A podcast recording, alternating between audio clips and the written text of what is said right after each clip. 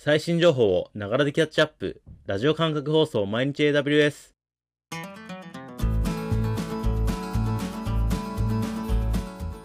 おはようございます。サーバーワークスの古川です。3月16日、今日も最新のアップデートを皆様にお届けしていきます。電車に乗りながら、ご飯を食べながら、ちょっとしたながら時間で気軽にキャッチアップしていきましょう。放送のフィードバックは YouTube のコメント欄または Twitter のハッシュタグサバワにて投稿をお願いします。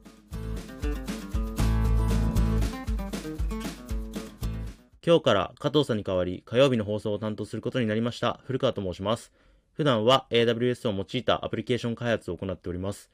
皆様に分かりやすく有益な情報を届けられるよう頑張っていきたいと思います。よろしくお願いします。では早速最新1日のアップデートを見ていきましょう。今日は3月15日、3件のアップデートがありました。まずは1つ目。Amazon Aurora にて Graviton2 インスタンスが一般提供。Amazon Aurora にて Graviton2 R6G データベースインスタンスが選択できるようになりました。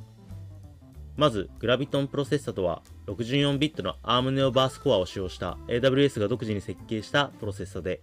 Graviton2 はその第2世代目になります。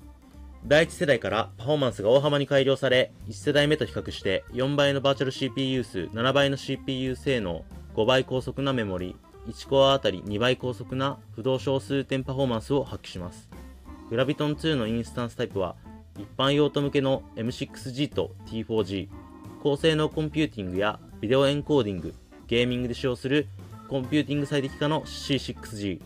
大容量のデータセットをメモリで処理するメモリ最適化の R6G があります。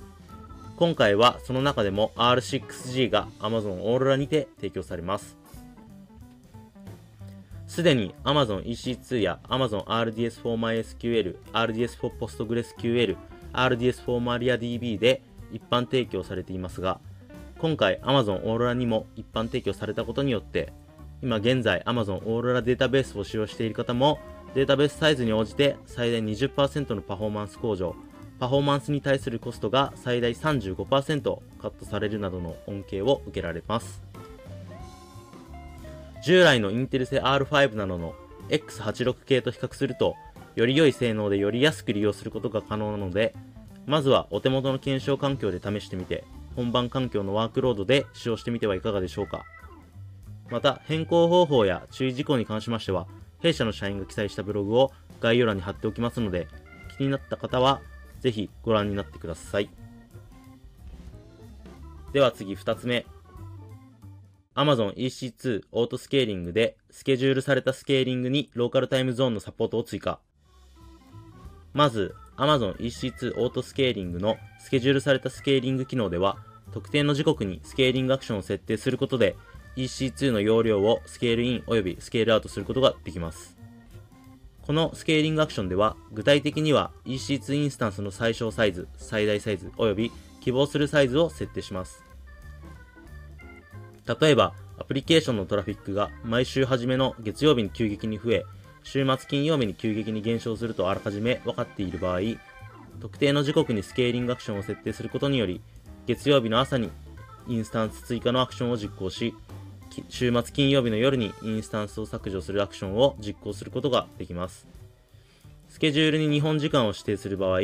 今までは UTC 標準であったため、指定時刻から9時間を差し引いて設定する必要がありましたが、今回のアップデートにより直接日本時間を設定することができるようになりました。なお、今回のアップデートは、現時点では AWS CLI と AWS SDK のみ対応で、AWS Management Console とAWS クラウドフォーメーションでのサポートも間もなく開始されます。では最後3つ目のアップデートです。AWS Wavelength が ISO 27001、27001、27017、27018に準拠。AWS Wavelength で展開される AWS サービスが ISO 9001、ISO IEC 27001、27017、27018標準に準拠しました。まず、AWS Wavelength とは、AWS のコンピュート及びストレージサービスを通信サービスプロバイダーの 5G ネットワークエッジに提供するとともに、AWS リージョンで稼働するクラウドサービスへのシームレスなアクセスを可能にします。具体的にはゲームストリーミングや VR、 ライブイベントなどのリアルタイム性が求められるコンテンツにおいて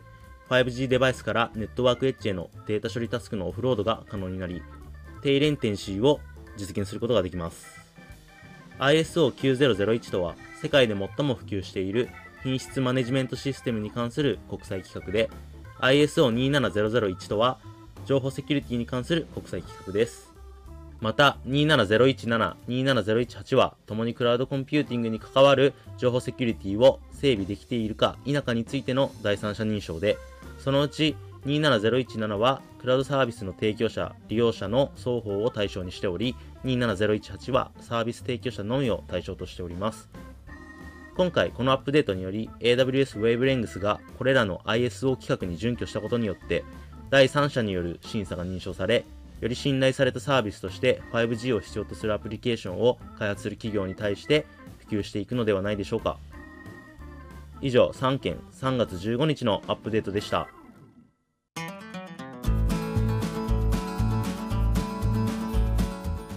繰り返しになりますが、放送のフィードバックは YouTube のコメント欄または Twitter のハッシュタグサバワにて投稿をお願いします。また次回毎日 AWS お楽しみ。ではでは。